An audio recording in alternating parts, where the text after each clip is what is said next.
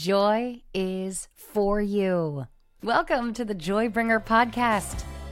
The world is full of uncertainties, difficulty, and pain. It needs joy, and you and I can bring it, but we can't bring what we don't have. I'm so glad you've joined me today. Let's grab hold of joy and bring it everywhere we go.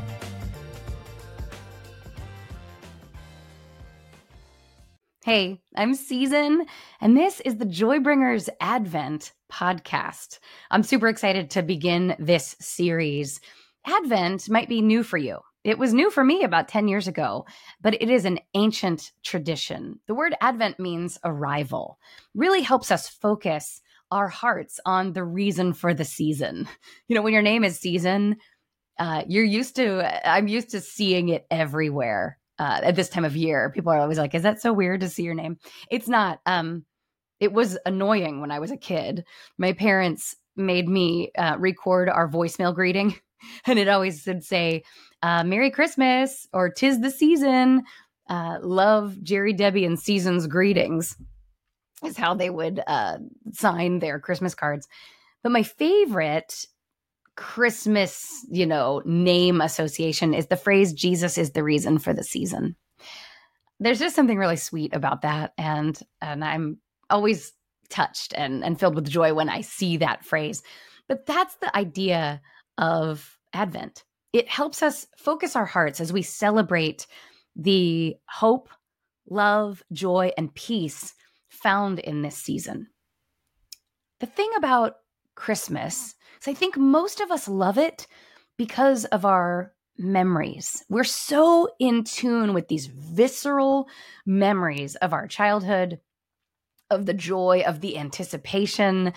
Um, I can just, I can smell it. I can taste it. I, I can feel what it felt like to walk from my parents' car into my grandparents' home on Christmas Eve. You know, I remember coming downstairs to see just a sea of presents because I'm an only child. And when you only got one to buy for, it's a whole different experience.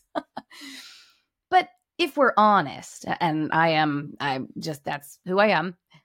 I think that maybe in in my life as an adult, I find that I don't particularly love the day of Thanksgiving or the Christmas Day experience.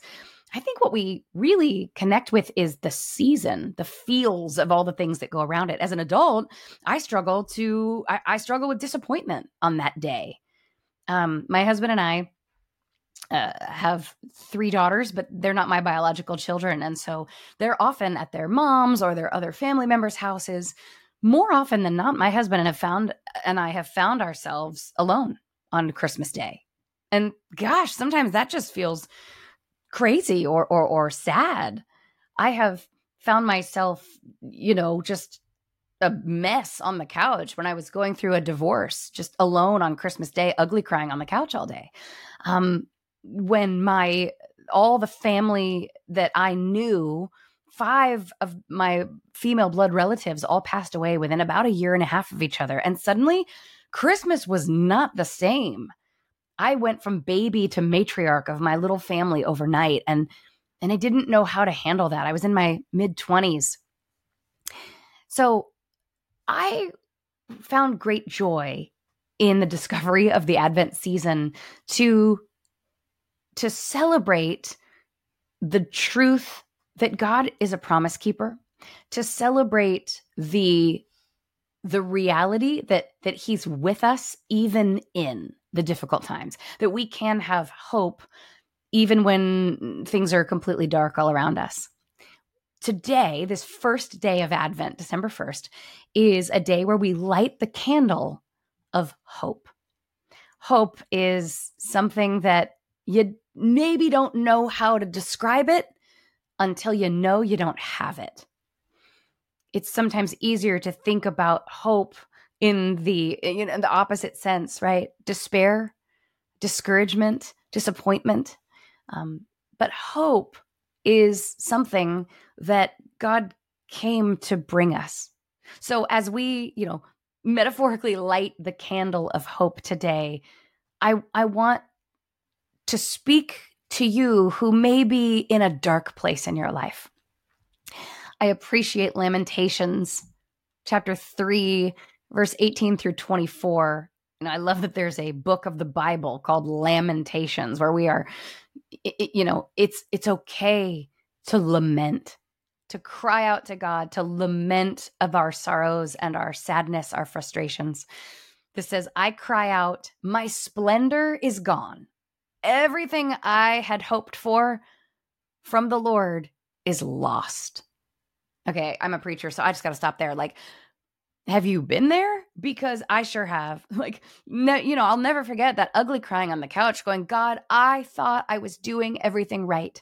And now my life looks completely different than I could have ever imagined. Like, sometimes we look around and the the sparkle and the splendor of this season does not match our internal experience. Uh, verse 19 says, The thought of my suffering and homelessness is bitter beyond words. I will never forget this awful time as I grieve over my loss. And this is the best part. Verse 21 says, Yet I still dare to hope when I remember this.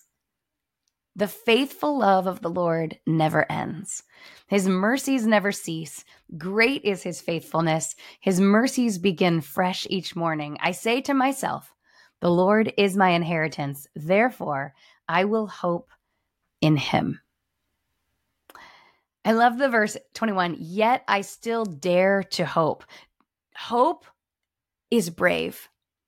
In order to have hope in the face of difficulty, in order to have hope in in in the face of darkness, it takes courage. And I'm here to help bolster you up, to help give you some handles to hold onto today as we enter officially into this Advent season to grab a hold of hope. And, and here's how we do that. One of my favorite quotes, you will probably hear this from me many times. Uh, it's in my book. I say it all the time. It's from a man with a really fun name. His name is Francis Frangipane. How great is that? Francis Frangipane. He says this If there is any area of your life that isn't glistening with hope, then somewhere you are under the influence of a lie. Because here's the reality when the Lord looks at our lives, when God from his from his perspective, his eternal heavenly perspective looks at our lives, he sees victory. God sees hope. He sees help. He sees power. He sees presence. He sees authority. When I look at sometimes the, the things around me, I see impossibility. I see despair and sorrow and pain and trauma conflict, right? Fear. But what God sees is victory. What God sees is that He is gone before us. He is at work doing a good thing. So if there's any area of our lives that is shrouded in darkness and not glittering and glistening with hope, then we're believing the lie that God is not at work. We're believing the, the lie that God is distant. We're believing the lie that we're on our own and we've backed ourselves into a corner and there's just no hope. I love this definition of hope. It says um, that hope is the joyful anticipation of good. We might not see the good all around us. We might not feel the joy, but we can have the joyful anticipation that good is coming, that good is at work, if you've maybe ever heard the phrase, you know, if it's not good, it's not done. Like God's not done if it's not stamped good. And what I love is that the Christmas season, God chose to enter the world to, you know, the theological phrases like the, the great humiliation, right? To come down from heaven where everything was, you know, perfect and and and in unity and harmony Jesus chose to come down into a world that was dark and broken and desperate. And you may feel that way right now. You may feel like you are in a season of desperation where it's dark all around you and broken. And the best part is, is that that kind of environment is what the Lord came down into. He is appearing in your darkness, in your desperation, in your despair, in your disappointment, the Lord appears. He wants to strike the match of hope and light up that darkness so that every area can glisten because there's no area in your life that's outside of his goodness that's outside of his jurisdiction i i have to listen to myself in this time too because i do believe it's coming but sometimes in the waiting we can be weary right I, I love uh, Oh Holy Night, the lyrics, long lay the world in sin and error, pining until he appeared and the soul felt his worth. The thrill of hope. Hope feels thrilling, it feels exciting and good, but sometimes it's hard to find, it's hard to see. So, I want to encourage you as we dive into this season of Advent. We're going to lean in to the hope that we have in Jesus. The reason we can hope in him is because God is faithful. I heard this podcast recently and they were talking about promises and why kids are so connected to us making promises to them. It's not really about the ice cream that you promised to go get after school. It's that kids know that you're the authority. And if you promised something, they want to be able to hold you to that. It gives them a sense of authority to hold you to the thing that isn't, in theory, supposed to ever be broken. So it, it, when kids hold us to our promises or they, or they go, you promised, it's because they recognize the power that they have in that. God is a promise keeper. It doesn't always happen at our time frame, right? But I would bet that if you're waiting on the promises of God, maybe, maybe you even wonder, do I even have any promises? Well, you do. God promises to reveal his goodness. God promises to uh, to show you the good work that he is doing. There are thousands of promises in scripture that we can grab a hold of. And we see the promise fulfilled. The Israelites had waited for hundreds and hundreds of years for a sign, for something, for something to come to fruition.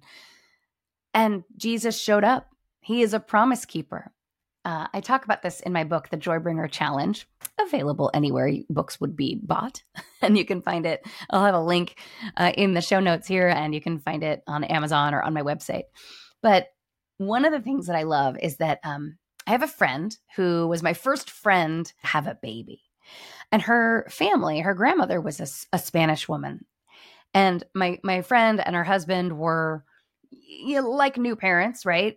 Stressing out about like this is really exciting, but where in the world are we going to find the money to have this baby? Where are we going to have the time? How are we going to find the energy? And my girlfriend's grandmother, who uh, she called Nan, Nan said, Oh, honey, don't you know that all babies are born with a loaf of bread under their arm? and and the phrase is found in spanish speaking cultures but also uh, in hebrew cultures. This idea that babies are born with a loaf of bread under their arms the idea is that babies come with provision. It's amazing how that happens right? Even the fact that our our bodies are able to to to provide for a baby but babies are born with provision. And this is really cool check this out jesus was born in bethlehem Bethlehem means house of bread. Jesus says that he is the bread of life. Throughout scripture, Jesus references this idea of bread. He breaks bread. He says, Next time you do this, do this in remembrance of me. Jesus is the bread of life, and Jesus was born as the bread for the world. I, I, like to say Jesus was born with a loaf of bread under his arm for everybody. He came to bring us everything that we need, and He's faithful. He was faithful to come.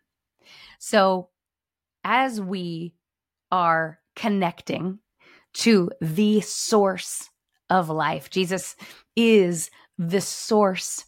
I love how Romans chapter 15, verse 13, Romans ends. It says, May the God of hope fill you with all joy and peace as you trust in him so that you may overflow with hope by the power of the Holy Spirit.